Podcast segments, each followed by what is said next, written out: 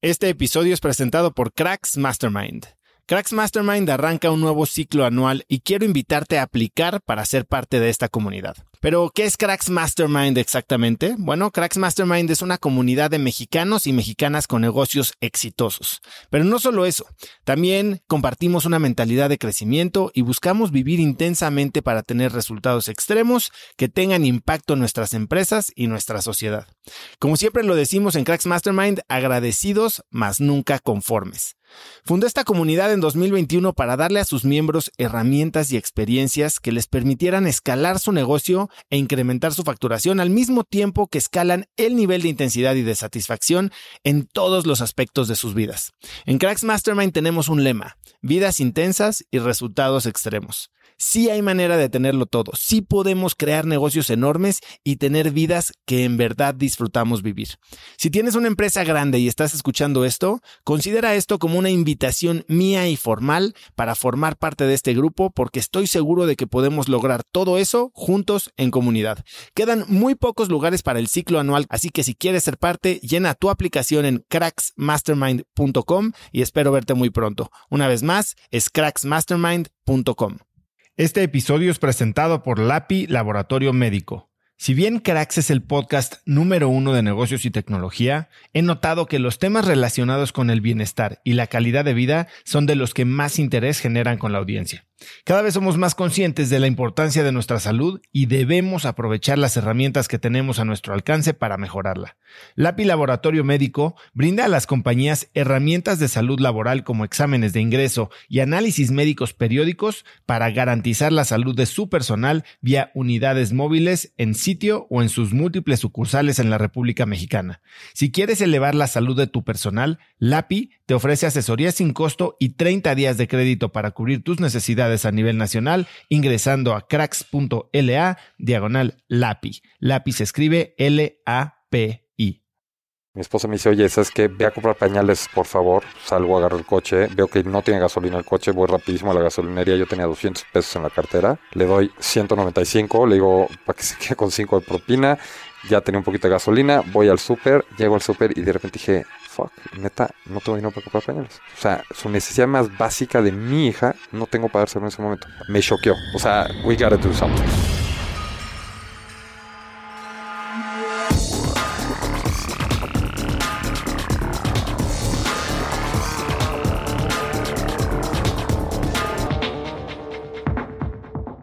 Hola y bienvenidos a un nuevo episodio de Cracks Podcast. Yo soy Osotrava y entrevisto a las mentes más brillantes para dejarte algo único y práctico que puedas usar en tu vida diaria. Mi invitado de hoy es Héctor Sepúlveda. Héctor es un emprendedor serial y socio de la firma de inversión de capital de riesgo Mountain Nazca. Desde 2001 ha fundado seis empresas en las industrias farmacéutica, minorista, inmobiliaria, manufacturera y tecnológica con ya dos salidas exitosas. Además, es socio de Joystick Ventures, una firma de inversión basada en IP centrada en la industria global de videojuegos, así como en Fairplay, una plataforma de crecimiento y avance de presupuesto de marketing para nuevas empresas latinoamericanas. Héctor es un emprendedor Endeavor, ingeniero industrial de la Universidad Iberoamericana y candidato a OPM de la Harvard Business School. Héctor y yo platicamos sobre los momentos más difíciles que vivió como emprendedor, de cómo evalúa oportunidades de inversión en su fondo y filosofamos sobre los problemas más importantes que hoy enfrenta la humanidad. No te entretengo más y te dejo con esta gran entrevista con mi amigo de la infancia, Héctor Sepúlveda. Pues mi querido Héctor, gracias por estar hoy aquí. Qué bueno verte otra vez. Igual. Oye, este... No va a estar muy interesante esta plática porque, bueno, Bien estábamos diciendo ahorita que eres un fantasma del Internet y aunque nos conocemos desde que tenemos cuatro años, pues traté de hacer mi research, ¿no? Y, mucha gente eh, tiene una misma percepción de ti, que eres un... Eh, ¿Cómo se hay, hay gente que usa la palabra genio, hay gente que usa la palabra outlier, pero bueno, hay muchas otras. Y vamos a entrarle a todo eso porque me queda muy claro que, que el nivel de conocimiento y la amplitud de temas que podemos tocar hoy es increíble. Pero empieza contándome qué pasó el día que te robaron todo tu dinero jugando Adivina dónde está la bolita en Europa. Este, estaba con un amigo nuestro que conocemos perfectamente bien. Teníamos muy poco budget, estábamos en Budapest. Y de repente vimos estos cuates que ya se estaban moviendo la bolita con las tres conchitas y veíamos todo un, crowd ahí alrededor de ellos y de repente este pues veíamos que, se equivocaba el cuate que, la quería escoger todo el tiempo hasta un punto en el que te, nos llegamos a desesperar y dijimos, Dios mío de mi vida, por favor, o sea, quítate boyoca, o sea, no está tan difícil.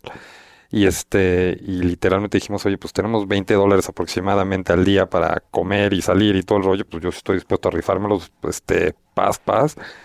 Confiadísimos, levantamos la conchita, obviamente no estaba la pelota allí, nos bajaron todo el billete nos fuimos deprimidos este, a una esquina y muy ardidos y dijimos, oye, a ver, esto está mal. Y, y, curiosamente estaban, estos cuatro estaban como operando en un lugar que, que los podías ver bien desde lejos, entonces nos pusimos ahí en un, como que en un punto de vista que los podíamos ver y nos dimos cuenta que todos los cuates que estaban apostando, la gran mayoría de los que estaban alrededor este, gritando y echando porras, eran, eran ellos. O sea, eran, era un grupo, e, e, era una actuación completamente y una trampa diseñada para nosotros. Entonces nos dimos cuenta, nos enojamos todavía más, pero los vimos y dijimos, oye, ¿sabes qué? Este, hay que observarlos un ratito, los observamos, los estudiamos y, vimos exactamente qué era lo que hacían y cómo lo hacían.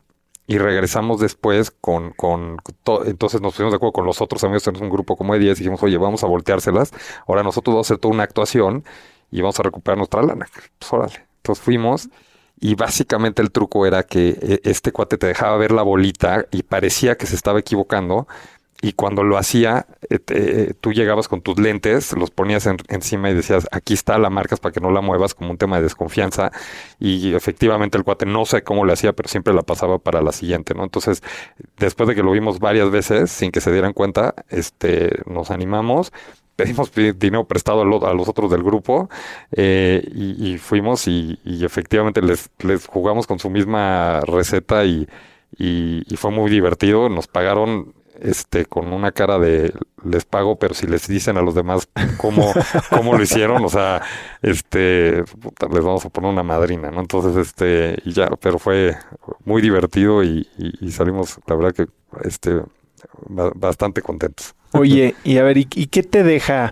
Tal vez, bueno, tenías 18 años, ¿no? Cuando, pasó esto. Y en ese momento tal vez haces las cosas muy impulsivamente, pero hoy, 20 años después, si tuvieras que, decir qué lección aprendiste de esta experiencia, ¿cuál sería?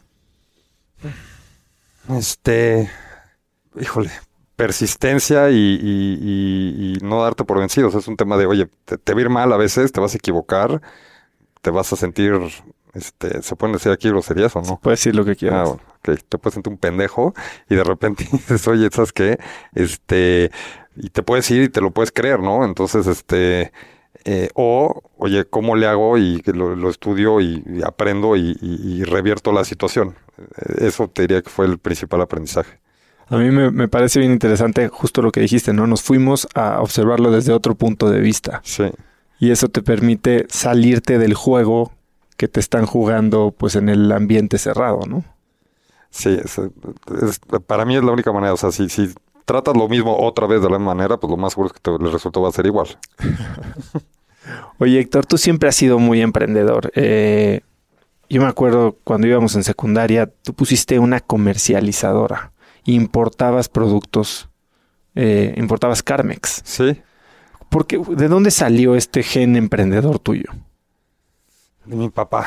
Este, mi papá por alguna razón siempre me dijo desde chiquito, este, tienes que emprender, tienes que hacer algo tuyo, tienes que dejar una huella en el mundo, tienes que, es, es, es, ese era, de, una u otra manera, ese siempre era el, el, mensaje constante, constante, constante, constante desde que estaba chiquito.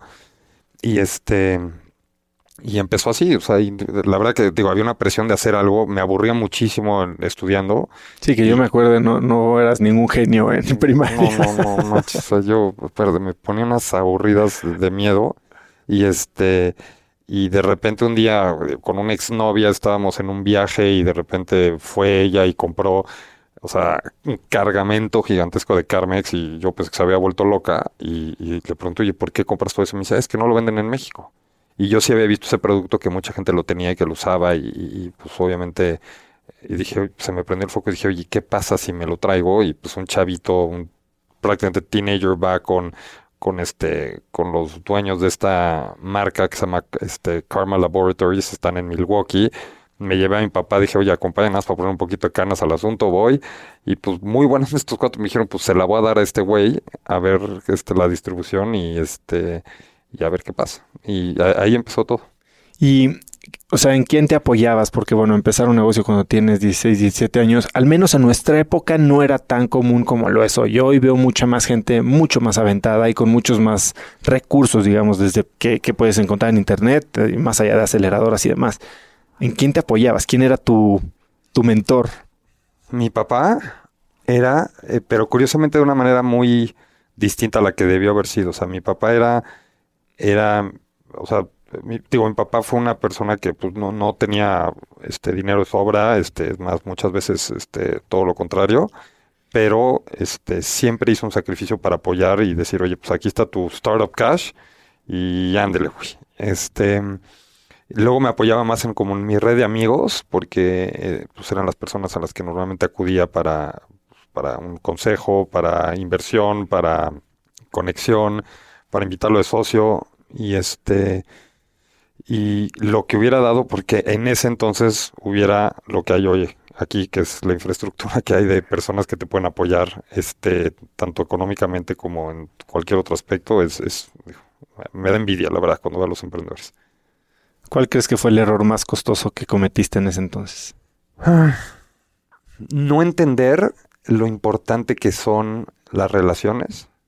Este, yo creo que todo en la vida está basado en, en relaciones, en el network que puedas generar y que tú les proveas algo que realmente les genera valor este y que ellos hagan también lo otro, ¿no? En, y dar y este y aprender a recibir y, creo que una cosa que aprendí y cometí muchos errores en ese sentido es que todo es gente, todo son, es negocio de gente, las empresas están hechas por gente, los negocios son entre personas y, y si tú llegas a, generar este tan buena reputación, este eres un cuate, no eres un gandalla, simplemente este te relacionas bien y todo eso te va a ir bien. O sea, eso, es lo que aprendí. ¿Y, eso es algo a lo, que te has apegado desde ese entonces? Pues, es algo que aprendí hace, no sé, cinco años. Pero antes, no, o sea, no lo valoré como lo debía haber valorado y, creo que si lo hubiera entendido en ese entonces, me hubiera ido mucho mejor. Yo creo que en el medio emprendedor, y, lo platico mucho, ¿no? O sea, a ver, la factibilidad de fracaso es altísima. Eh, y se vale fracasar, ¿no? O sea, puedes fracasar tal vez porque no viste un cambio en el mercado, por algo que no pudiste prever, por eh, que, cambió la economía o hasta porque tu producto no era suficiente bueno, ¿no? Pero si mientras no falles por deshonestidad o por mala ética de trabajo, eh, entonces puedes salir de este emprendimiento habiendo aprendido muchas cosas del fracaso y con una reputación intacta que te puede ayudar a levantar más lana, ¿no?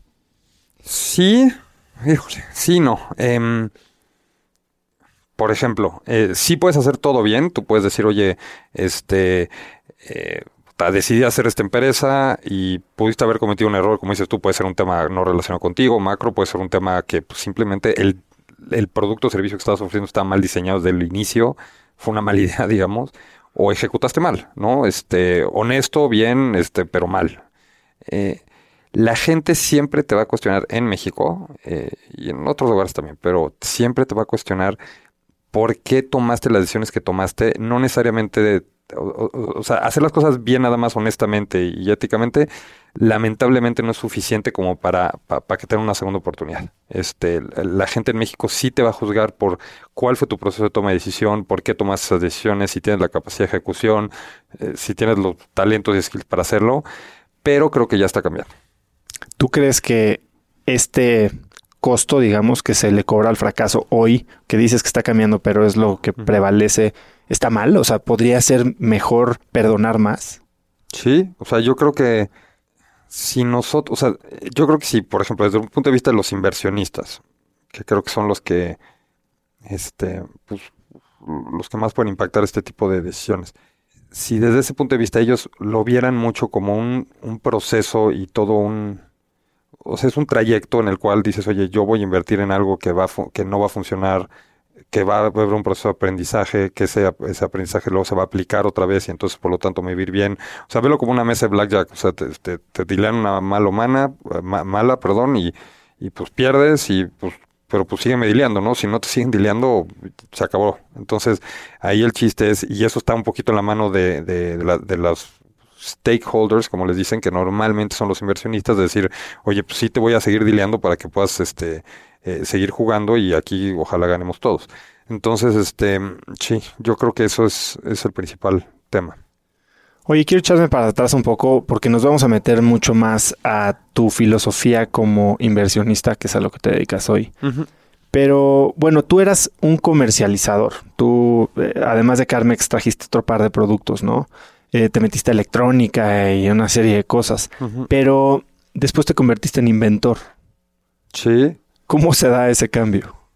Pues mira, todo, curiosamente, otra cosa que también envidio hoy en día es eso, pero antes, o sea, todo el proceso que yo hice, la gran mayoría fue totalmente reactivo. Fue, estoy en una situación, en un momento en el que se presenta una oportunidad, y esa oportunidad eh, me, pone a mí en una posición de elegir, oye, me voy por este camino u otro. No es algo que yo me senté, digamos, en un escritorio, me senté a analizar y dije, esta es la mejor oportunidad por estas razones, la voy a diseñar desde cero, este, bien pensada, etcétera. No. O sea, fue completamente reactivo. Fue, oye, está esta oportunidad, entonces, puta, pues ahora por allá este, ahora hay, este, pues estaba bien, oye, hay otra cosa aquí, otra oportunidad, bueno, pues ahora vamos para acá. Entonces, yo iba un poquito, literalmente, en la corriente. O sea, dije, yo no me voy a pelear con la corriente, voy a agarrar la mejor la que pueda ir, ahí voy, y ahí voy. Este, porque la, la verdad de las cosas es que yo no tenía ni idea qué quería hacer. Y después, cuando de repente, y la oportunidad esta cuando hice la de inventor, también fue reactiva, o sea, fue, fue un tema de decir, oye, existe una demanda. A ver, cuéntanos un poco qué estabas haciendo. Yo estaba en la Ciudad de México, eh, había un negocio que iba hacia la baja en el tema de planes de lealtad y, y las mercancías, que digamos, en, en, el tema de planes de lealtad. Tenemos, nos empezó a ir eh, espectacularmente bien, pero un negocio que claramente estaba flat o, iba hacia la baja y era extremadamente aburrido. Eh, teníamos un negocio de real estate en el cual pues, empezamos a hacer algunos pequeños desarrollos, o sea, no se imagine nada muy grande, este, en, en, en zonas, digamos, atractivas o aspiracionales de la Ciudad de México. También eh, semi divertido, eh, pero no na, nada que fuera un reto así muy grande. Entonces, este, ambos negocios iban bien, ambos negocios eran, este, pues, aventaban mucho efectivo, digamos, este, tenían cierta revolvencia, no necesitaban tanta atención. Y cuando yo me casé, me fui a vivir a Cancún porque la principal razón era porque me encantaba kitear y, ahí se podía hacer todos los días y, y, dije, vamos a hacerlo y luego veamos qué pasa. La verdad que no tenía ningún plan y a los dos meses me puse la aburrida de mi vida, obviamente, y una persona local me dijo, oye, ¿sabes que Está creciendo mucho el tema de construcción de eh, masiva interés social y necesitamos nuevos métodos para construcción y todo eso. Entonces, este, esa oportunidad me puso a pensar y, y literalmente había una metodología, un diseño, por ejemplo, de eh, para construir muros bueno, pero que se podía mejorar y había una tecnología o metodología para hacer concreto aislante, ligero. Entonces empecé a juntar partes, las empecé como a, optimizar, las puse todas en un, en, en, un paquete y dije, oye, pues vámonos, este es, esta es una empresa en la cual me voy a dedicar a venderle una solución para construir de manera más eficiente, que sea ecológicamente eh, amigable, eh, tiempos, costos para abajo, dije, esto me lo deben de comprar instantáneamente, por lo menos era lo que yo pensaba en mi cabeza. Porque tampoco conocías la industria mucho. Bueno, ni idea. O sea, este, y, y, lo que pasó fue que yo me equivoqué. O sea, yo creo que yo entendía que el negocio de estas era construir casas y no, el negocio era venderlas. Entonces, si yo llegaba con un material que cumplía con todo lo anterior, o sea, no había manera, era, era medible, comprobable, o sea, ahí estaba toda la información, era una venta técnica muy fácil, pero, pero era difícil vender, que era cuando a mí me afectaba y no entendía por qué, ¿no? O sea, oye, si te estoy dando algo mejor, más barato, más rápido, comprobado, etcétera, ¿por qué no lo tomas instantáneamente? y me di cuenta que era porque tenían mucho miedo que de repente cambiaban el, el material del cual estaban hechas estas casas y llegaba el potencial cliente y le tocaba la pared así con, o sea, le, tocaba la pared y no le gustaba cómo sonaba, chao, o sea, no, no, no vendían la casa. Entonces, este ahí fue donde un poquito pivoteamos para que nuestro sistema constructivo fuera parte del, de, de la construcción no, vamos a llamarle eh, non-core, o sea, todo lo que era alrededor de la casa, más no la casa, la bardita, el, la base del tinaco, el muro divisorio que no afecta, la entrada, el esto, el otro, que eran volúmenes también gigantescos en eso, pero tuvimos que movernos un poquito hacia allá para hacerlo. Y entonces creas esta empresa, patentas, o bueno, se patenta tu sistema de construcción y empieza a jalar el negocio, ¿no?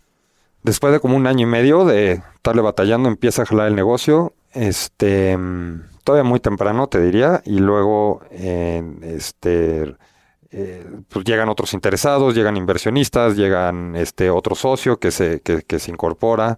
Eh, empezamos a abrir eh, fábricas en, otras en otros lados y vimos en un momento que era que lo mejor era como seguíamos básicamente como muy muy periféricos a, donde estaba el mercado, que era la casa, y seguíamos en, todo lo que estaba alrededor de la casa. Eh, la idea general era por qué no usamos nosotros el sistema constructivo a nuestra propia ventaja y en vez de ponernos a vender este, un sistema constructivo, nos vamos a vender casas.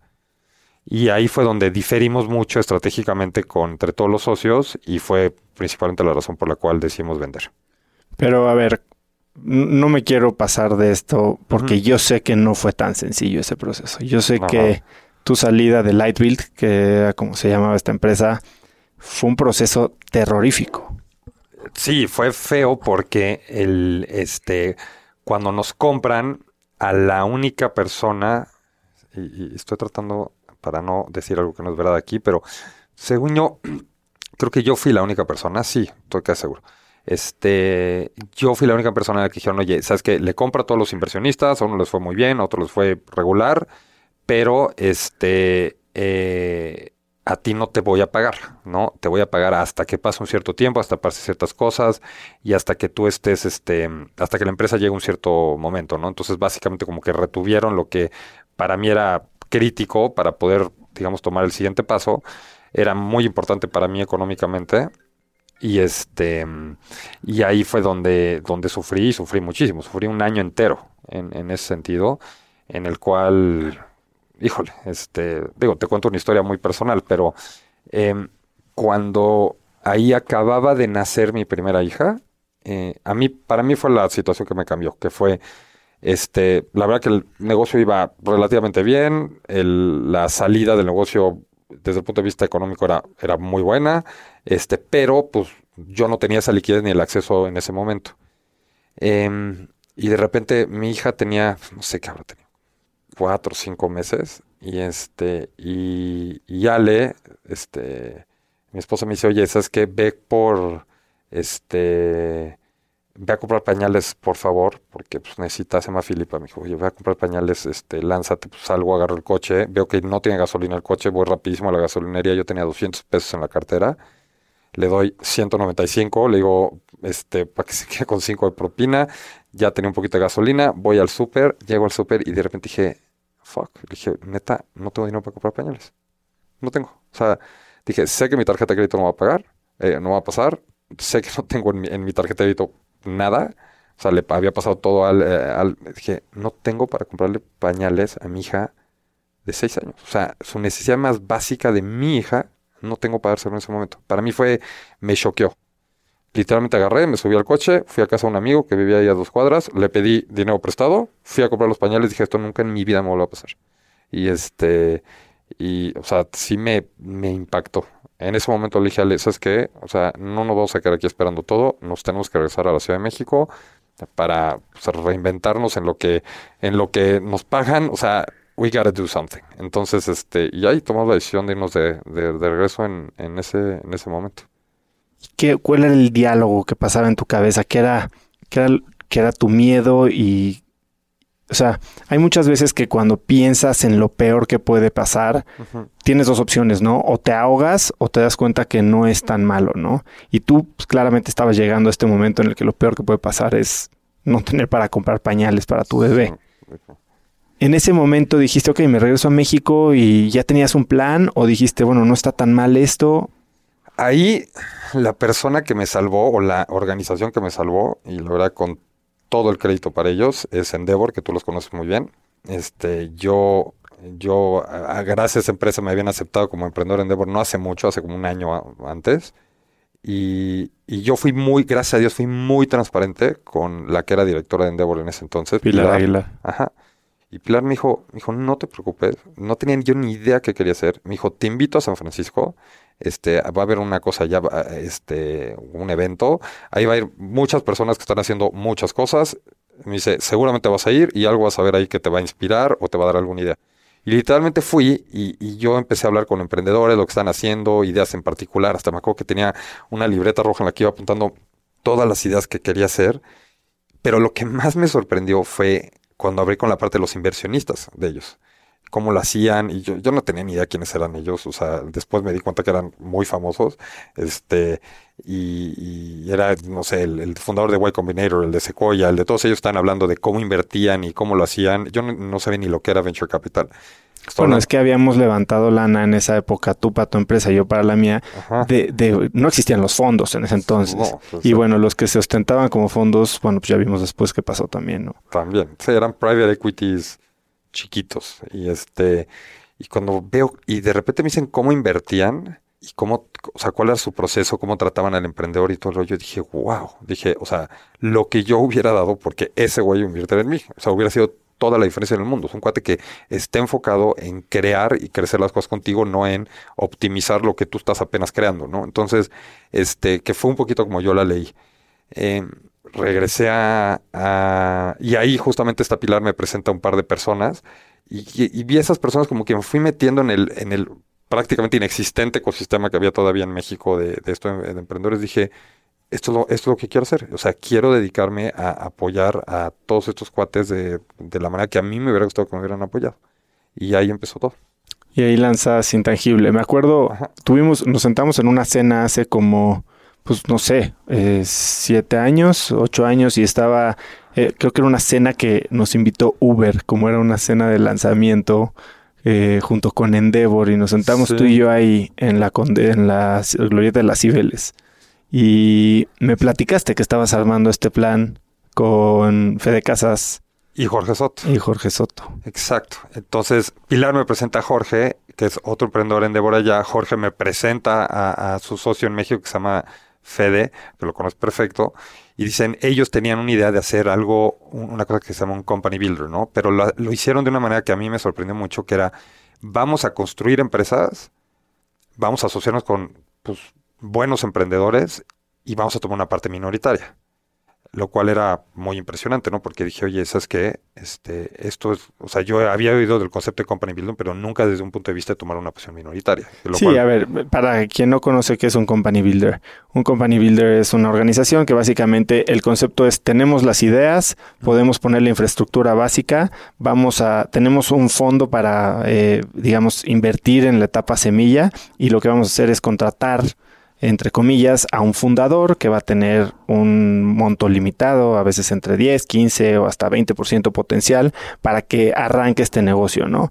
Eh, y se quedan la, gran porción de, las acciones de la compañía. Y eso obviamente pues tiene sus, sus fallas en, conceptuales. Claro, no, exactamente. Y, y, digo, fue un proceso, el primer proceso de aprendizaje es, oye, bueno, va, y ahora, ¿cómo conseguimos el dinero para pues, fondear estas empresas que vamos a construir. Digo, el, primero, digo, lo pusimos nosotros, pero luego, pues si queremos esto, escalar esto, pues necesitamos más. Entonces, ¿cómo lo hacemos? Entonces, literalmente ahí fue con, lo que había aprendido en el viaje a San Francisco, o sea, me metí a internet y me puse a decir qué es un fondo, qué es una GP, qué es un LP, o sea, yo, yo no tenía ni idea, o sea, no sabía nada. Y este, y me puse a investigar cómo se estructuran. Y, y gracias a un inversionista, que también hay que darle también mucho crédito, este, de, mi otra empresa, eh, que se llama Roberto, me presentó a un co-inversionista de él, eh, gringo, eh, un cuate que se llama Fred Warren, que fue el primer inversionista de Apple. Y me lo presentó, se me dijo, oye, que te quiere conocer, le platico lo que estaba haciendo, este tema del Company Builder, lo fui a ver, le platiqué, Y él fue el que me fue guiando porque él pues era un... Pues, él, prácticamente la industria de venture capital en Estados Unidos existe, eh, él, él, él, fue el pionero. Y, este, y está visto como uno de los inversionistas más exitosos de la historia, digamos, de, de venture capital. Y, y me dijo, oye, ¿sabes qué? Este, estructúralo así, ponlo así, enfócate más en las personas, eh, toma menos equity, o sea, puras cosas que son completamente antiintuitivas que te diga una persona que va a meter dinero. Y aparte de darme las recomendaciones, me dijo, y aquí está mi cheque. Y este, y así, y luego entraron otras personas, eh, mi, socio actual, Jaime este, entra y fue el primer inversionista mexicano, me dijo, ahí está. Este, y curiosamente todos ellos fueron referencias de inversionistas míos de la empresa pasada entonces de cuando yo era emprendedor. Entonces de, de, ahí viene mucho el tema del aprendizaje de, del network. Y bueno, a ver, regresando al tema de company building. A mí algo que yo me cuesta trabajo creer del company builder es ¿por qué crees que vas a tener mejores ideas dentro del company builder o dentro del management para ejecutar que las miles de millones de ideas que hay en la calle? 100% y, y es más, no, no solamente te cuesta trabajo creerlo, tienes toda la razón. a mí se me hacía hasta egocéntrico, ¿no? ¿Por qué, tus ideas son...? Ajá. Y, y, literal, o sea, lo que pasaba es que era un momento muy único en México en el cual todavía no empezaban a, ver estos emprendedores que, vieran estas oportunidades. Era, era una ventana cortitita de, no sé, un año, si tú quieres. Obviamente no sabíamos eso entonces. Y este en decir, oye, se van a ocurrir las mejores ideas y voy a tomar posiciones importantes de otras empresas nada más porque sencillamente construí la idea y construí la tecnología y todo lo... O sea, estamos completamente equivocados en dónde estaba el valor ahí. El valor estaba eh, en la capacidad de ejecución y en las personas. Las ideas, digo, lo que hemos aprendido es que las ideas no valen nada. O sea, lo que, lo que importa es las personas que están detrás de ellas y la capacidad que tienen de ejecutarlas. Y por eso también decidimos dejar de hacerlo. Sí, o sea, ahí el reto, y me acuerdo que muchas veces hablábamos, me decías, oye, tenemos tal proyecto, tal idea, ya estamos desarrollándola, pero necesitamos un founder. Y ese era el reto gigante, ¿no? O sea, cómo conseguías ese talento que tuviera el apetito al riesgo, la capacidad de ejecución, el conocimiento de la industria, etcétera. La pasión. Sí. Y la verdad es que, o sea, era muy difícil. Y, a ver, el aprendizaje ahí fue, fuimos desde ese modelo a decir, ¿sabes qué? Lo que vale realmente la pena es la gente. Entonces, ¿por qué no le damos mejor un espacio a la gente para que pueda desarrollar su idea sin presión, lo haga bien desde un inicio y, este, y, y, lo vamos acompañando? Y prácticamente la única cosa que esperamos nosotros a cambio es poder invertir en ella. Entonces, este, a ese nivel ha llegado el, el, el, shift en el status quo. O sea, el status quo antes de estar del lado del dinero ahora está del lado del emprendedor y de todo el rollo, gracias a Dios. Entonces, entonces ya es, o sea, por ejemplo, empresas que como Urban o Trujo o Crece, inclusivamente así fueron. O sea, fueron decir, oye, nada más, please, dame la oportunidad de invertir y yo te ayudo a formar esto desde cero este, y, y apoyarte en todo lo que se pueda. Eso sí jala. Sí, que armaron ahí su Startup Mansion, ¿no? Sí. que ese fue otro proyecto muy ambicioso y totalmente fuera de lo común. Correcto.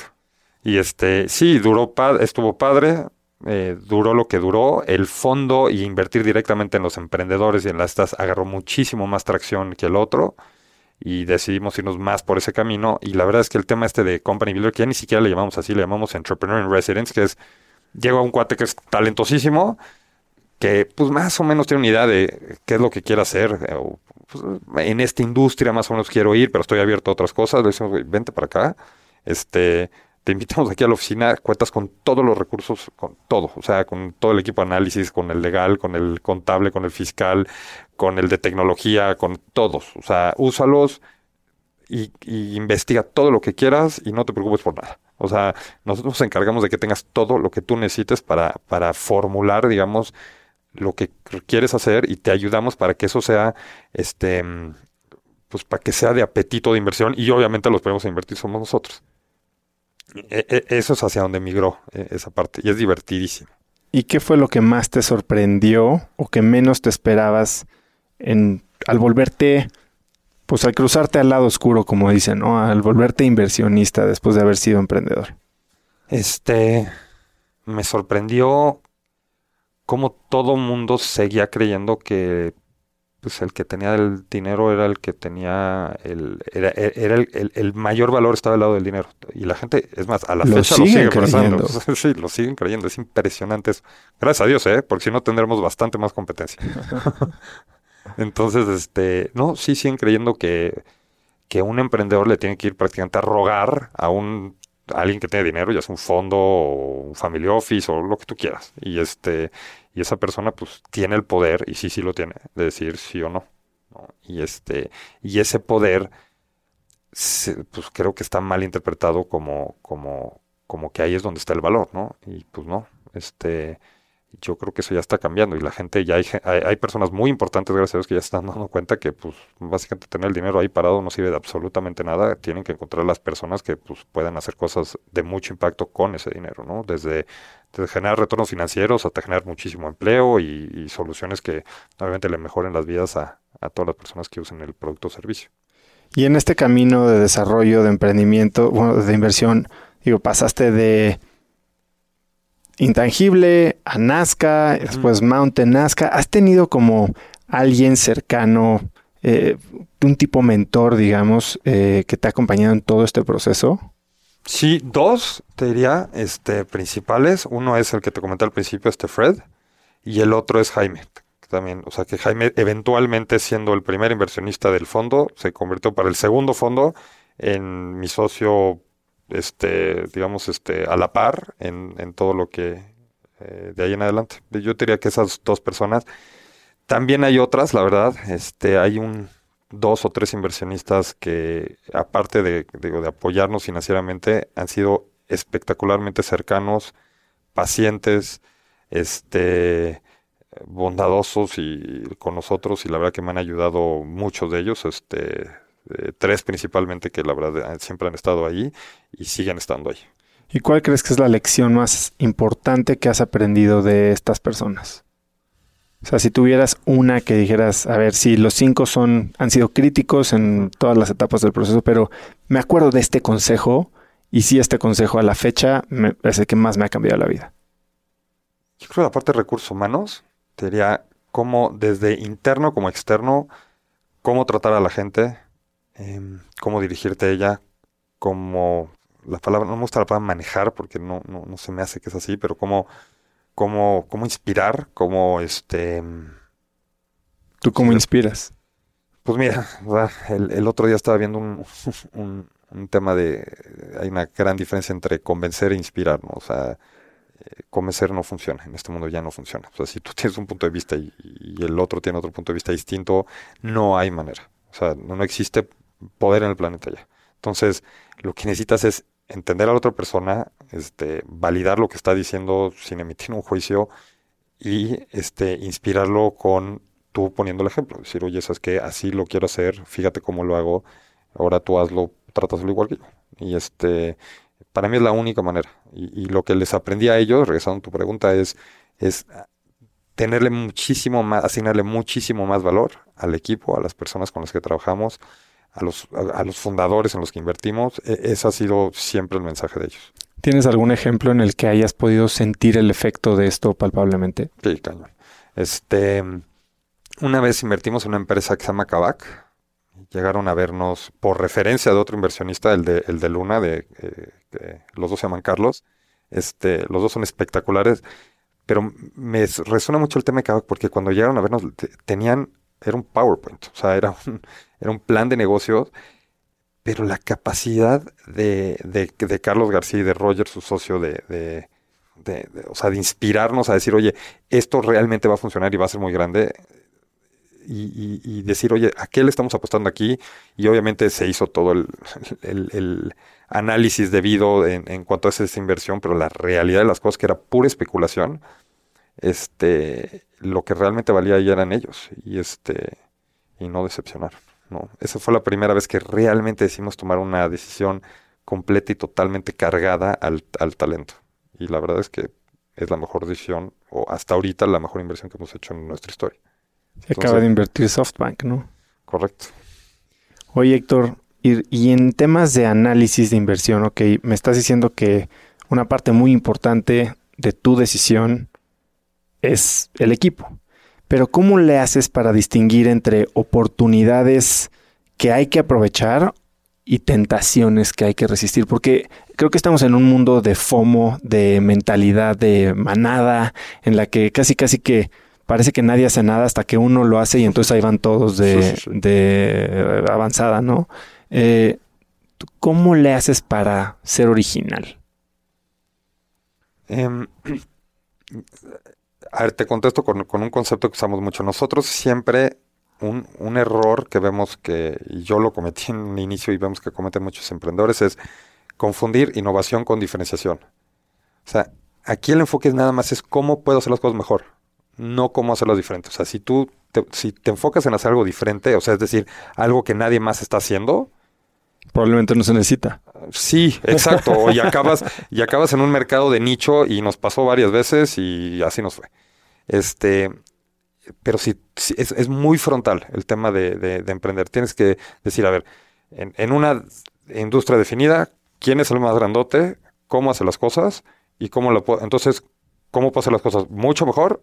Y partir la madre. O sea, y penetrar ese mercado de una manera importante y muy agresiva. Entonces, en ese sentido, este, para mí justamente es eso, es, enfocarte en lo que realmente hace que una empresa sea mejor y no diferente, o sea, en cuanto al análisis.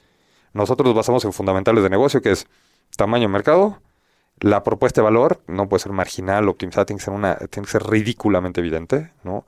Este, eh, tiene que ser rentable a nivel transaccional, el, producto o servicio que ofrece, y cuatro, pues, simplemente no estar en peligro o depender de eh, terceros, ¿no? Este, Gobierno.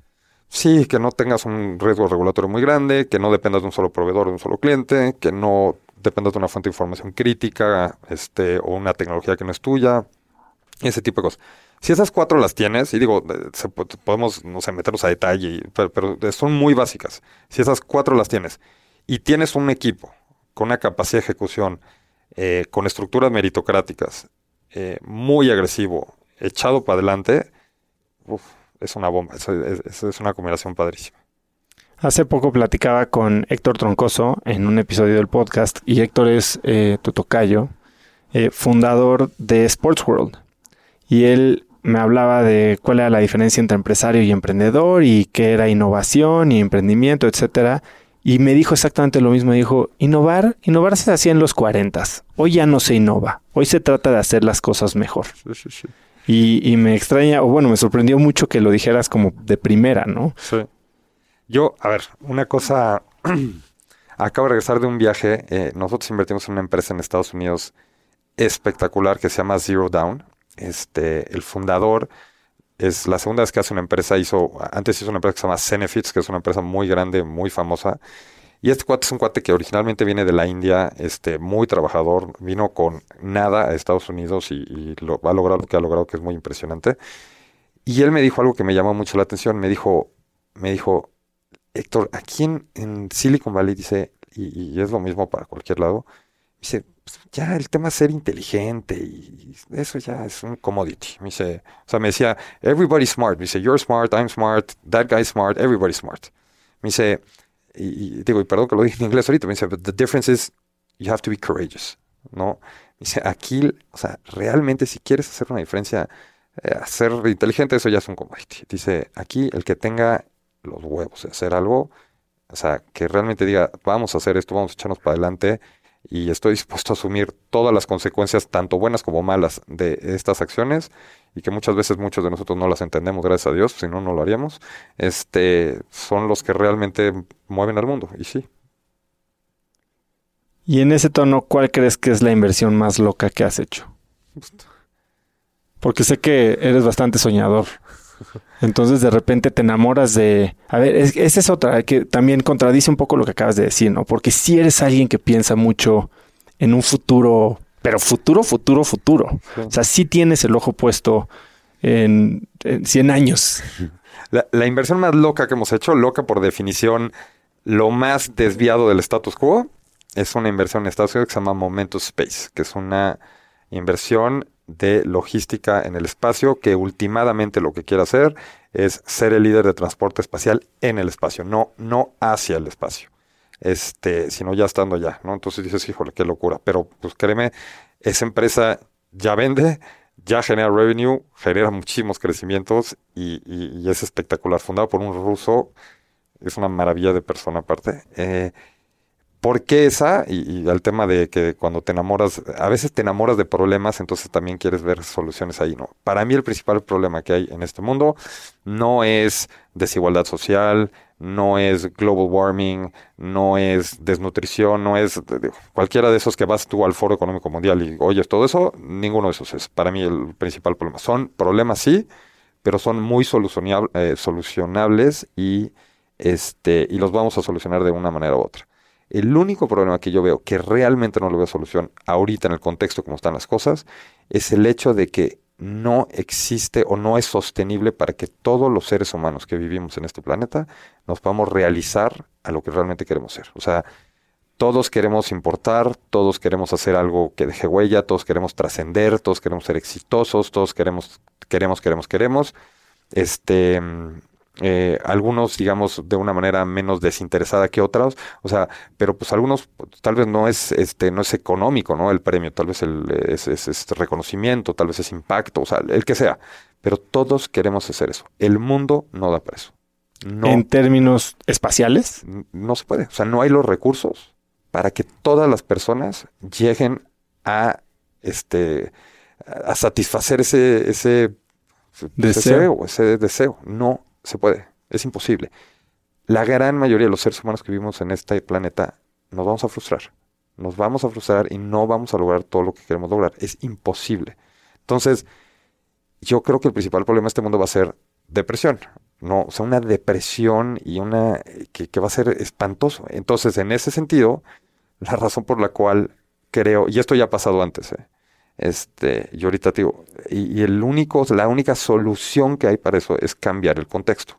Entonces ahí te tienes que ir a cosas muy básicas y, la- y- y probablemente van a decir que estoy loco, pero em, cuando, pues más o menos en pues el siglo XV, este, tenías una situación bastante similar, ¿no? Venía el, Renacimiento, gente, este, había mucha eh, aspiracionalidad, digamos, en, en Europa, este, artistas, ingenieros, inventores, eh, todo ese tipo de cosas, eh, y la gente como que aspirando a, todo eso, y, pues, igual pasaba, o sea, no se podía, o sea, había mucha gente frustrada, es increíble cómo se parecía a esta época.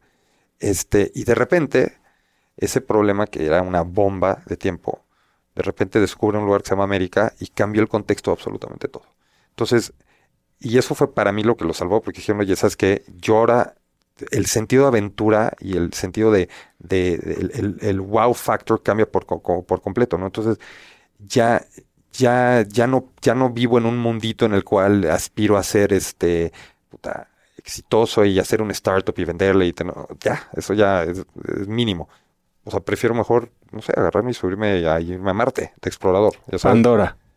literal. O sea, literal, literal. Cuando tú cambias el contexto, las cosas pierden completo, o sea, toda su relevancia. Entonces, si nosotros, nosotros somos, los seres humanos somos, somos aventureros. O sea, el sentido de aventura es lo que manda. O sea, vea los, o sea, vea todos los cuates que tienen muchísimo dinero, o sea, están dispuestos a pagar toda su fortuna nada más por subirse al primer viaje al espacio. Eso es la importancia de, de que mejoraría mucho el mundo. Y por eso a mí me llama el tema espacial, porque si cambiamos el contexto, le damos a todo mundo algo mucho más importante que, que, que esas aspiraciones a las que quieren llegar hoy en día. Voy a retar tu respuesta un poco. A ver, estás hablando de que para realizarte no nos alcanza lo que hay hoy, entonces nos tenemos que inventar algo nuevo. Tenemos que, le, le llamas cambiar el contexto, pero tenemos que encontrar un siguiente nivel de realización, más riqueza, más recurso, más experiencia, más innovación, más. ¿No estás regresando al tema de adaptación hedónica? No, de- o sea, si la felicidad es llegar a Marte, ¿por qué no llegar a Marte? Y llegas a Marte y ya me vale madres Marte, ahora Saturno, ¿y por qué no ahora otro sistema solar? O sea, ¿cuándo termina? ¿Cuándo eres feliz? Híjole. Pues sí, este, hay que, sí, tenemos que andar subiendo la vara todo el tiempo, voy de acuerdo contigo. Este, Pero tenemos que, o podrías deshacerte de la vara. También, o sea, sí creo, eh, pero por ejemplo, o sea, no sé, eh, como está Idealmente sí, sería divino. O sea, yo me encantaría que mis hijas no estuvieran presionadas por, por, por, por dejar una huella en este mundo, ya sabes, por decir, oye, sabes que yo lo que quiero es, soy feliz, este, saliendo a caminar, yendo a andar en bici en el bosque y, este, y, no sé, güey, plantando árboles y aprendiendo alguna habilidad increíble, no sé, a tocar música y a componer y a pintar y, y, pero pues, lamentablemente como está estructurado el mundo hoy, pues o sea, you need to make a living, ¿no? Entonces, oye, pues tengo que trabajar y para trabajar tengo, pues, tengo que competir en estas cosas y tengo que ser mejor que otro para poder conseguir una cosa que uno tiene, porque todo es escaso. Entonces, ah, no sé, o sea... Eh, para, ti hoy, ¿cómo se ve la felicidad absoluta, Héctor? Hijo, paz mental. Creo que... ¿Y qué te la da? cada quien es diferente, ¿eh? pero digo, en mi caso este, en mi caso no la veo. la paz mental, o sea, está todo el tiempo el hámster ahí rodando arriba a ver qué más, qué más, qué más, qué más. Eh, yo creo que está un poquito más en, en, en, salirte un poquito del, de la ansiedad, de qué es lo que va a pasar y estar ahorita y ver para atrás. Y, por ejemplo, yo hago un ejercicio para mantenerme un poquito sano. Mentalmente hago un ejercicio en el cual, obviamente, esto es totalmente ciencia ficción, es tengo una, tengo una máquina del tiempo, me subo a, mi máquina del tiempo y me voy un año para atrás a verme a mí mismo.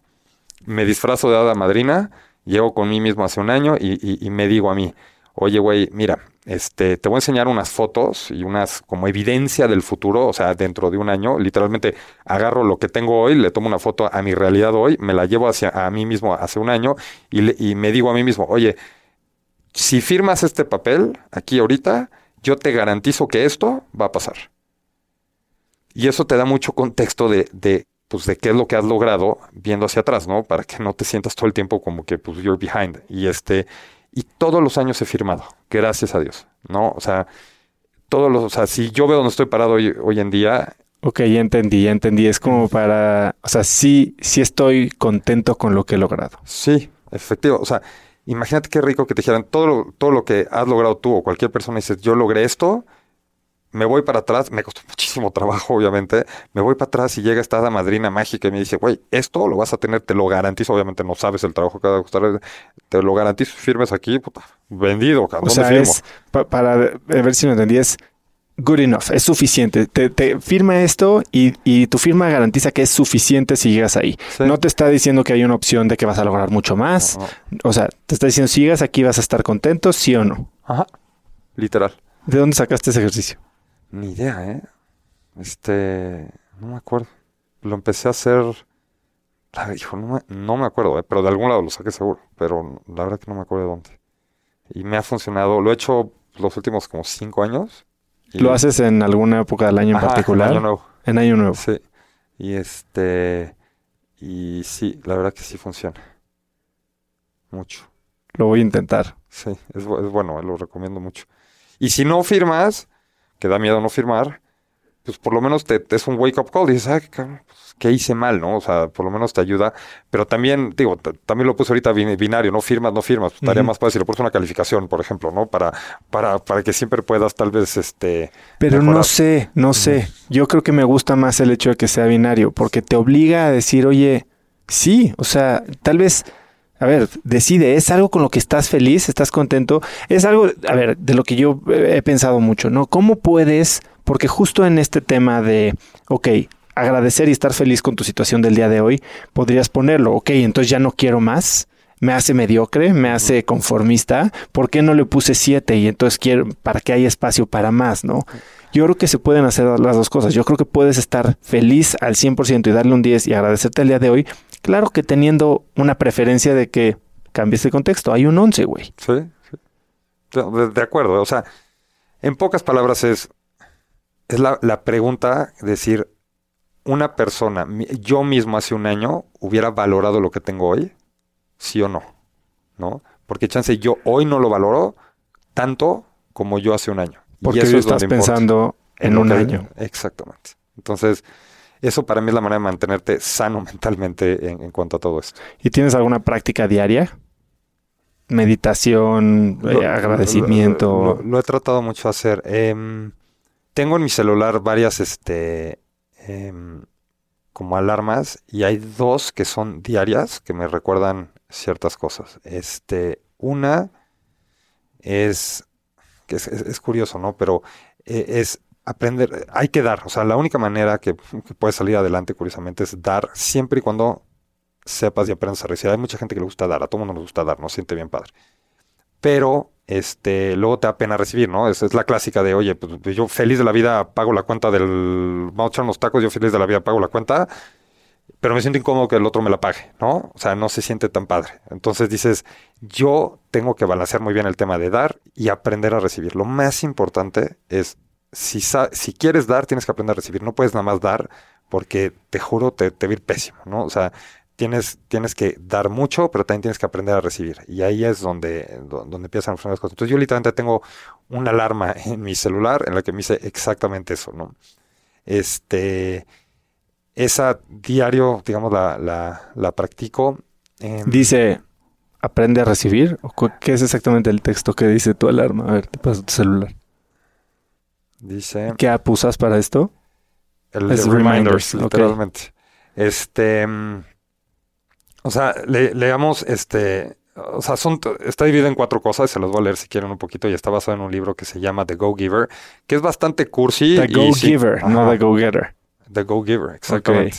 Y está bastante chistoso porque es muy sencillo, es hasta, te juro, hasta demasiado simplista a veces, pero tiene un mensaje muy padre, ¿no? Una es Law of Value, que dice, Your true worth is determined by how much more you give in value than you take in payment. Entonces es el tema de dar. O sea, ¿no? tu- tu- el valor tuyo se determina por cuánto das en relación al valor que a cuánto recibes. recibes en, en- en payment. Ese es, ese es el, se llama Law of Value. Luego tienes una cosa que se llama Law of Compensation, que curiosamente es el recibir. Dice, your income is determined by how many people you serve and how well you serve them. Entonces, mi punto es, no es, no te fijes en, en tratar de sacar lo más que puedas de alguien, sino más bien dicho, en, en cuántas personas lo puedes replicar, ¿no? Que dice tu nivel de ingreso se determina Sí. eh, de en cuánta gente sirves y que también la sirves. Exacto. Este, y por ejemplo, otra que me sale diario que se llama Law of Influence, que dice, Your influence is determined by how abundantly you place other people's interests first, ¿no? Entonces, y eso es súper importante, ¿no? Porque es la parte del network y las relaciones que, que también, ¿no? Este, Tu nivel de influencia se Sí. determina por qué tanto pones los intereses de alguien más antes de los tuyos. exacto. Y la última que la platicar, que es el of Receptivity, que es The key to effective giving is to stay open to receiving, ¿no? O sea, entonces, con esas cosas, como que una programación neurolingüística que tengo aquí en mi celular, es este, es eso, ¿no? Y la otra que constantemente me recuerdo, que se las leo tal cual, que me da mucha risa, es a mistake repeated more than once is a decision. Entonces, bien. si tú te pones a dar cuenta que estás, puta, dices, eh, ¿cuántas veces? Digo, a mí me ha pasado mil veces, estoy seguramente que a todo el mundo también, que dices, "Pero soy un idiota, ¿por qué volví a cometer el mismo error? No, es que tú decidiste hacerlo. O sea, si tú, Te sirve. si, o sea, si tú realmente cometiste el mismo error, o sea, no lo veas como estupidez, es una decisión, o sea, tú decidiste hacerlo. Lo que te tienes que preguntar es por qué lo decidiste. Exactamente. No. ¿Qué, qué es el, qué, qué es lo que está satisfaciendo este comportamiento? Y, y ahí te va a dar cuenta mucho. Esas, ese tipo de cosas tengo yo que todo el tiempo me estoy recordando. Este. Y otras cositas, este. eh, más técnicas, pero, pero eso es mucho lo que, lo que tengo desde el punto de vista profesional. Oye, eh, hablaste de programación neurolingüística. Eh. ¿Te interesa el tema? Sí, ¿eh? Sí creo en él. ¿Has leído algo? Fuera de... No, o sea, no, enfocado y dedicado a eso no, o sea, pero hay como, como que en, en temas más generales que, que tocan de repente ese tema. Sí, hay un libro bastante sencillo que se llama Introducción a Programación Neurolingüística, creo que es de Richard Bandler, eh, y es como el padre del NLP, que yo lo leí, la verdad es que tiene dos, tres ejercicios bastante buenos y te ayuda a entender mucho de lo que hacen eh, Tony Robbins eh, y todo este tipo de gente, ¿no? Oye, Héctor, ¿qué haces cuando te equivocas? Puta. Número uno es reconocer que fuiste tú, ¿no? Porque normalmente cuando, cuando nos equivocamos, lo primero que buscamos es a quién le echó la culpa. Este. Uno es asumir la culpa, reconocerla con los demás. Este. ¿Siempre fuiste así? No, eh, la verdad que no. Una vez me caché mucho como, este, des- te diría de chiquito, o sea, te das cuenta como que cuando haces algo pues tratas de buscar a alguien más, de echarle la culpa o de justificarte o de hacer cosas así, porque te da mucho miedo lo que la otra persona, te dan mucho miedo las consecuencias, ¿no? Y ya sea lo que piensa alguien más o las consecuencias que pueda haber por lo que sea que hayas hecho. Y lo que me he dado cuenta es que, curiosamente, si te armas de valor y dices, oye, yo fui, fue mi culpa, lo reconozco y ofreces una disculpa una sola vez nada más, o sea, porque hay gente que dice perdón, perdón, perdón, perdón, perdón, perdón, perdón, durante 334 veces. No, o sea, a ver, ya te ofrecí la disculpa, una vez lo voy a hacer, no, no tuve que repetir 100 mil veces, y ahora pues déjame enmendarlo, ¿no? O sea, eh, creo que ese es el tema de reconocer y, asumir la culpa, ¿no? Este, eh, la responsabilidad, si lo quieres ver. Pero sí, eso es lo que recomiendo hacer. ¿De dónde sale hoy esta seguridad, la certeza que proyectas? Ay, no, no, no sé, ¿eh? no, no te diría... Em, Híjole, este, seguridad, te, diría que creo que viene, de, creo que la seguridad simplemente viene del hecho de decir, no pasa nada, nada malo te va a pasar y nada va a ser totalmente trágico si tú aceptas un error, si dices me equivoqué, lo que, o sea, creo que de ahí viene esa seguridad, o sea, la seguridad viene de, la inseguridad muchas veces es, de decir, oye, ¿sabes qué? Este, ¿Qué van a pasar los otros? ¿Qué, va a pasar si se dan cuenta que, puta, que hice esto mal, que hice esto lo otro? Creo que la seguridad viene en el hecho de decir, no pasa nada. O sea, puedo, puedo tomar las consecuencias sin ningún problema. Eh, definitivamente no viene de sé todo, porque no sé todo, eh, ni mucho menos. Pero yo creo que viene de la, de la ausencia de miedo a esas consecuencias. Y en ese tenor, ¿por qué crees que la gente en tu ámbito, y vamos a hablar del ámbito de, inversión, fracasa? O sea, otros inversionistas, ¿sí? Pues todos fracasamos, ¿eh? tenemos, todos tenemos write y situaciones espantosas. Este, todos, ¿eh? No hay ni uno Bueno, es parte del negocio, pero en balance, ahí. ¿Por qué a unos les da mejor y a otros peor? Em, híjole, que, no sé. La principal respuesta sería, pues, porque simple y sencillamente creo que eh, no valoran o no pueden competir por las mejores oportunidades, dado que no pueden este, demostrar que son el mejor socio para ese emprendedor y para esa persona. este, eventualmente creo que un buen emprendedor va a escoger no quien le pague la mayor valuación o le dé más dinero, sino quién va a ser su mejor socio. Y yo creo que principalmente la diferencia entre los que les va mejor y los que les va peor en este tema, creo que va a tener que ver con poder efectivamente y de manera inequívoca eh, transmitirles eso. Y, no lo, y, es, es algo que no se puede vender. O sea, you, cannot advertise that. O sea, eso es, o lo tienes o no lo tienes. Este, y si no lo tienes, pues, te lo tienes que ir ganando poco a poco. Para un emprendedor en el que acabas de invertir, independientemente de su etapa, ¿cuáles son los dos o tres libros que tiene que leer que les dices, ok, aquí viene mi cheque y estos tres libros? Híjole, qué buena pregunta. Este, a mí me fascina el de Zero Down. Me encanta, pero eso es más como para inversionistas, pero todo, a mí me encanta, me fascina ese libro. Hay uno que eh, me ha sorprendido mucho que se llama, este, curiosamente que se llama The Fixer. Ah, buenísimo. Sí, y este... De este cuate que arregla los problemas de Bradley Uber. Exacto, Bradley Tusk. O sea, a mí, te digo por qué me gusta, porque te hace ver como la realidad de las cosas de una manera muy, padre, ¿no? A mí, digo, yo se lo he recomendado a todo el mundo porque, o sea, siempre sabes que hay alguien de afuera que, te va a llegar a... O sea, si estás haciendo algo realmente que... que, vale la pena. Vale la pena, a alguien no le va a gustar. O sea, y este, y alguien se va a enojar y alguien, a alguien le estás quitando lo que tú estás ganando, ¿no? El que sale favorecido aquí es el cliente, pero alguien, el que se lo estaba dando antes al cliente se, va a enojar y por lo tanto va a reaccionar y va a hacer algo. Entonces. ¿Ya habías este leído esto cuando cancelaron Urban? No, no, no, no, no, no, no, no, o sea, no sabes, o sea, yo creo que por eso también me llama tanto la atención, o sea, porque creo que la vez que más cerca he estado con un ataque cardíaco fue cuando, cuando casi nos matan ahí, este, ese definitivamente se lo recomiendo porque me gusta, a mí personalmente se me hizo padrísimo. hay uno que se llama The, Undoing eh, Project, se lo recomiendo muchísimo. También a mí principalmente, digo, por ser muy analítico me gusta mucho y, a los que lo son se los recomiendo mucho, te puede cambiar mucho la manera de pensar. Y hay otro que también recomiendo mucho que es uno que se llama este, este Think Fast, Think Slow. A mí también me, me- o sea, por lo menos para entender por qué estás tomando las decisiones que estás tomando, ¿no? Y este, eh, en, en- en una empresa, pues, yo diría que esos y seguramente hay varios otros que, que recomendaría, ¿no? Hay uno que se llama The Hard Thing About Hard Things, también lo recomiendo mucho. Que ya viene el nuevo de Ben Horowitz. Ah, sí. Sí. A ver, va a estar muy bueno, seguro. Sí, es- esos te diría que los recomiendo mucho. Hablando de tomar la responsabilidad de las cosas, un libro que recomiendo yo muchísimo se llama Extreme Ownership de Joko Willing. Te va a gustar mucho y trata de un ex Navy SEAL que habla de cómo el último responsable de todo lo que pasa en tu vida y en tus proyectos eres tú. Si alguien abajo de ti la cagó, es tu responsabilidad por tenerlo ahí. Exactamente. Eso me gusta, ¿eh? Así es. Te lo voy a regalar. ¿Cuál ha sido el día más difícil que has vivido? En mi vida, ¿Sí? hijo, creo que fue hace relativamente poco, ¿eh? Este... Yo cuando murió mi papá, fue hace como cuatro meses.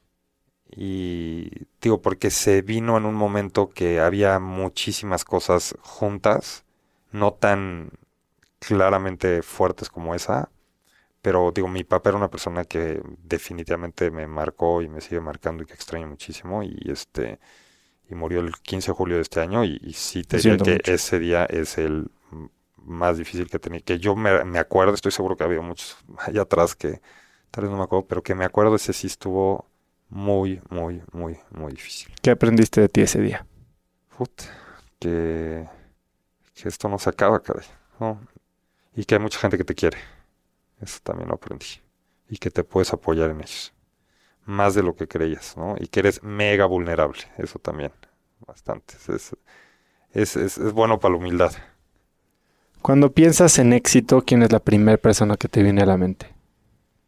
Einstein, curiosamente, fue el primero que me vino. Este, ¿Por qué? ¿Qué lo hace el exitoso? Híjole, es que ah, para mí es mi héroe personal. Este, lo que la- lo hace exitoso es, para mí, es producir de la nada, casi casi, conceptos aplicables revolucionarios que cambian completamente el mundo en el que vivimos, pero al mismo tiempo lo hace explicándolos y ofreciéndolos de una manera tan sencilla y fácil de entender. Para mí eso es, es increíble. O sea, hay, gente extremadamente inteligente que, que- pero en la vida le vas a entender lo que te está diciendo. Este, y hay unos muy pocos que, que tienen esa inteligencia y que aparte tienen la capacidad de síntesis y de la claridad de mente para explicártelo y que todo el mundo lo pueda entender y que sea aplicable para todos. Para mí, es increíble lo que ese cuate logró. Este, fue la primera persona que me vino a la mente tal cual. Oye, y desde donde estás sentado, ¿cuáles crees que son las tendencias o tecnologías que más van a impactar a la raza humana en los próximos 20 años? El tema de alimentos, te diría que el, uno de los principales problemas que tenemos hoy en el mundo es el tema de la proteína. Em, yo creo que todo lo que es producción de eh, todo tipo de sustitutos, digamos, este, ya sabes, como la, digamos, la carne, que no es carne, digamos, pero que sí sea de proteína, ¿no? Que no sea vegetal, el pollo, los lácteos, e- ese tipo de cosas, eso creo que va a impactar bastante. El tema de, tristemente, pero el tema de gaming creo que es un tema que va a afectar y va a impactar mucho en la vida de todo el mundo porque curiosamente es uno de los principales puntos de escape para el tema de la frustración que te estaba comentando. Entonces, ese es- e- esas cosas, eh, yo nunca he visto una industria moverse tan rápido y tan fuerte como esa, nunca en mi vida, y este, y generar tanto valor o bueno, tanto dinero. Eso creo que va a impactar mucho. Y el tema de ¿Qué otra sí tecnología? O sea, me imagino impactos para impactos que cambian la vida de las personas, ¿va? Este, Que supongo que son eh, corrientes que estarás aprovechando o considerando para invertir.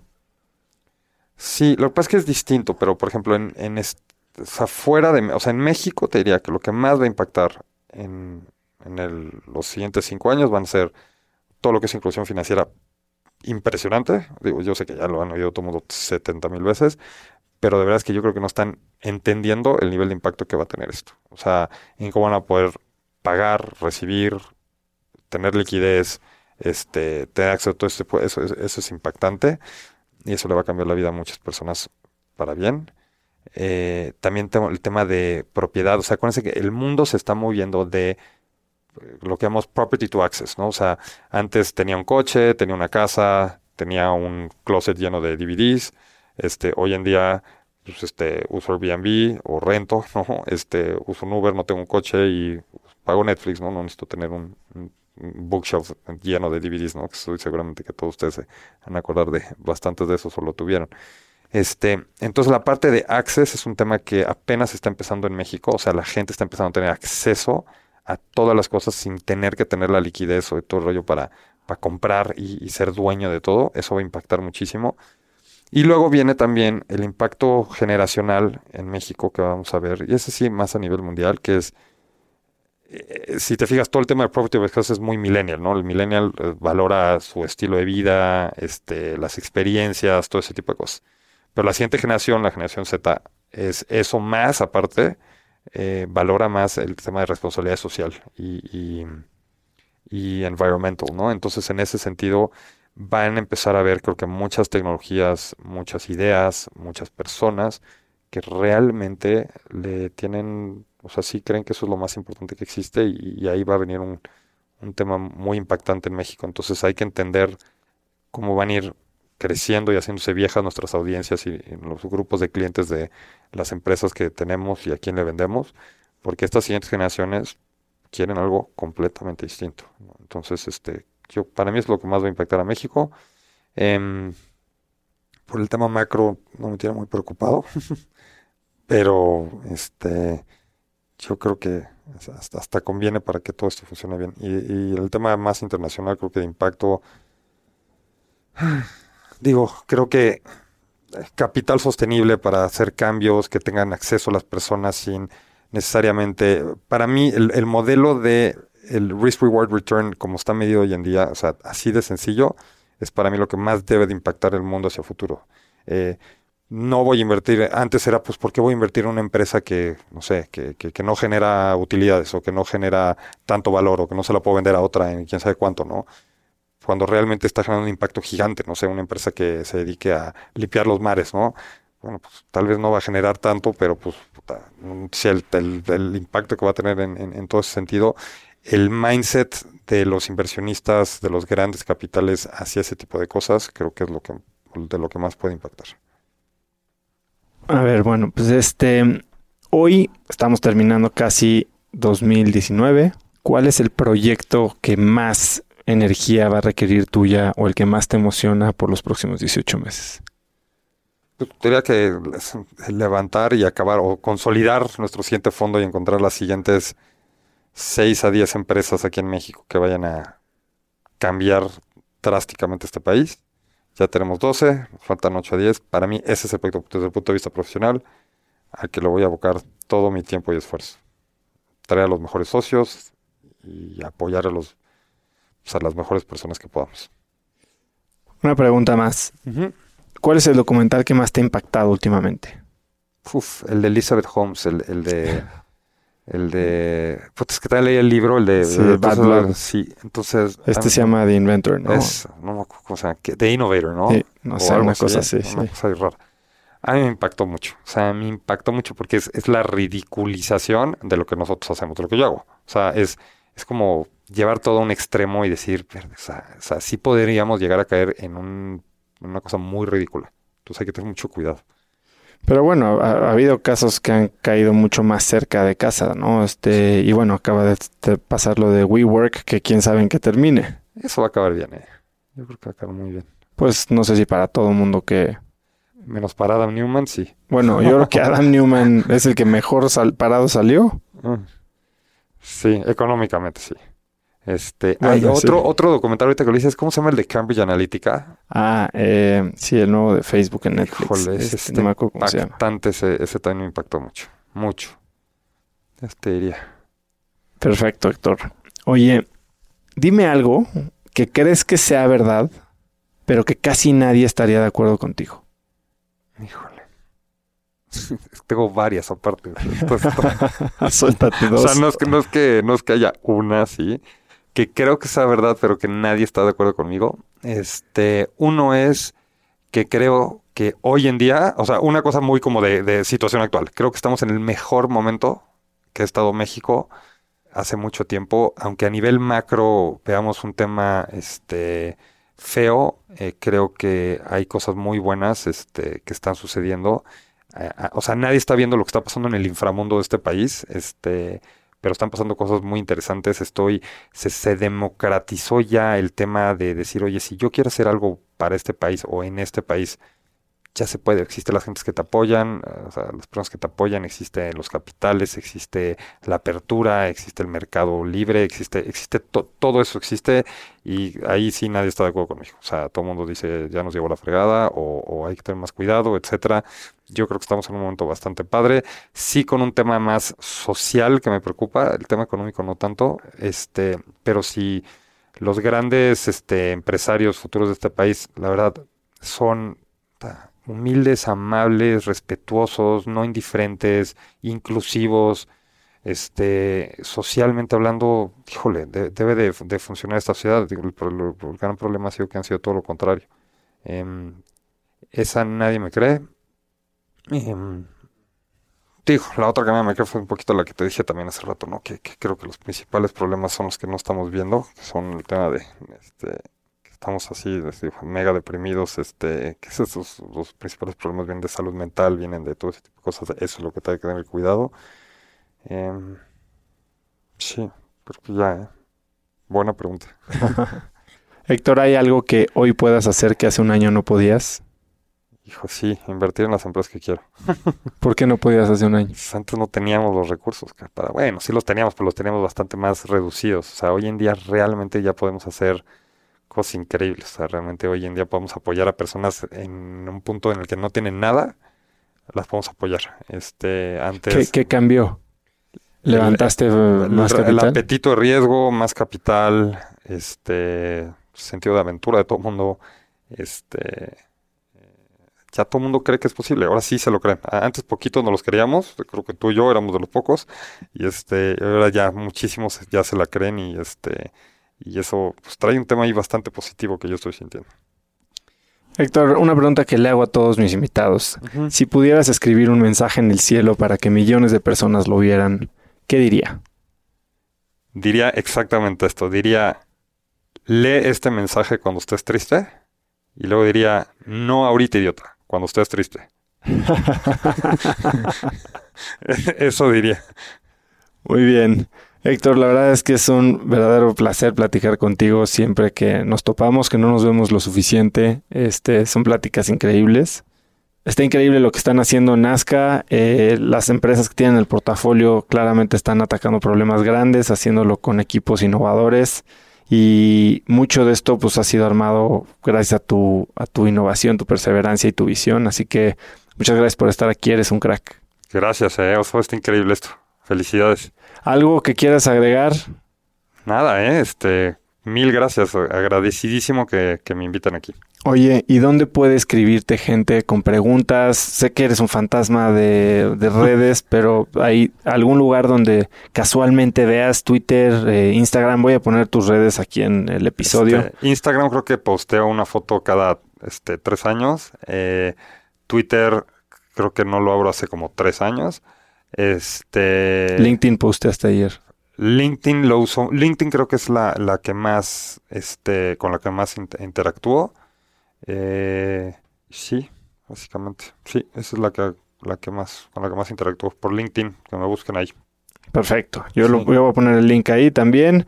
Va a ser cracks.la diagonal Héctor S. Ya es nuestro tercer Héctor. Eh, pero bueno, pues muchísimas gracias Héctor. Eh, nos vamos a ver muy pronto seguramente y espero podamos repetir el episodio ya con nueva evolución en un año que veamos si estuviste feliz o no. Mil, mil gracias. Gracias. La mente de Héctor definitivamente gira a una velocidad diferente. Si te gustó lo que escuchaste, envíale este episodio a alguien por mensaje usando el link cracks.la Héctor S. Y pregúntale qué se queda de este episodio. Vas a ver que vas a tener una plática muy interesante. También sígueme en Spotify o suscríbete en iTunes y califícanos ahí con 5 estrellas para que más gente nos pueda encontrar. Suscríbete gratis a Viernes de Cracks, que es el correo que mando cada viernes con las cosas más cool que encuentro en la semana. Ya son más de 10.000 personas las que la reciben, y ahí incluyo descuentos que me regalan, invitaciones a meetups y experimentos que estoy probando. Puedes hacerlo en cracks.la diagonal viernes. Menciónenme por favor en Instagram como arroba osotrava. Me encanta leer lo que aprendiste o ver dónde escuchas el podcast y respondo a todos y cada uno de los mensajes. Menciona también a Héctor como arroba hsrr79. Puedes encontrar links a todo lo que hablamos hoy en cracks.la diagonal Héctor S. Y eso es todo por hoy. Yo soy Osotrava y espero que tengas una gran semana. Este episodio es presentado por Cracks Mastermind. Cracks Mastermind arranca un nuevo ciclo anual y quiero invitarte a aplicar para ser parte de esta comunidad. Pero, ¿qué es Cracks Mastermind exactamente? Bueno, Cracks Mastermind es una comunidad de mexicanos y mexicanas con negocios exitosos. Pero no solo eso, también compartimos una mentalidad de crecimiento y buscamos vivir intensamente para tener resultados extremos que tengan impacto en nuestras empresas y nuestra sociedad. Como siempre lo decimos en Cracks Mastermind, agradecidos, mas nunca conformes. Fundó esta comunidad en 2021 para darle a sus miembros herramientas y experiencias que les permitieran escalar su negocio e incrementar su facturación al mismo tiempo que escalan el nivel de intensidad y de satisfacción en todos los aspectos de sus vidas. En Cracks Mastermind tenemos un lema, vidas intensas y resultados extremos sí hay manera de tenerlo todo, sí podemos crear negocios enormes y tener vidas que en verdad disfrutamos vivir. Si tienes una empresa grande y estás escuchando esto, considera esto como una invitación mía y formal para formar parte de este grupo porque estoy seguro de que podemos lograr todo eso juntos en comunidad. Quedan muy pocos lugares para el ciclo anual, así que si quieres ser parte, llena tu aplicación en cracksmastermind.com y espero verte muy pronto. Una vez más, es cracksmastermind.com.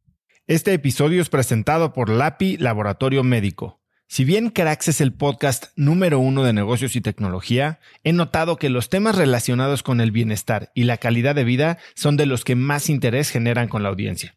Cada vez somos más conscientes de la importancia de nuestra salud y debemos aprovechar las herramientas que tenemos a nuestro alcance para mejorarla. LAPI Laboratorio Médico brinda a las compañías herramientas de salud laboral como exámenes de ingreso y análisis médicos periódicos para garantizar la salud de su personal vía unidades móviles en sitio o en sus múltiples sucursales en la República Mexicana. Si quieres elevar la salud de tu personal, LAPI te ofrece asesoría sin costo y 30 días de crédito para cubrir tus necesidades a nivel nacional ingresando a cracks.la diagonal LAPI. LAPI se escribe L-A-P.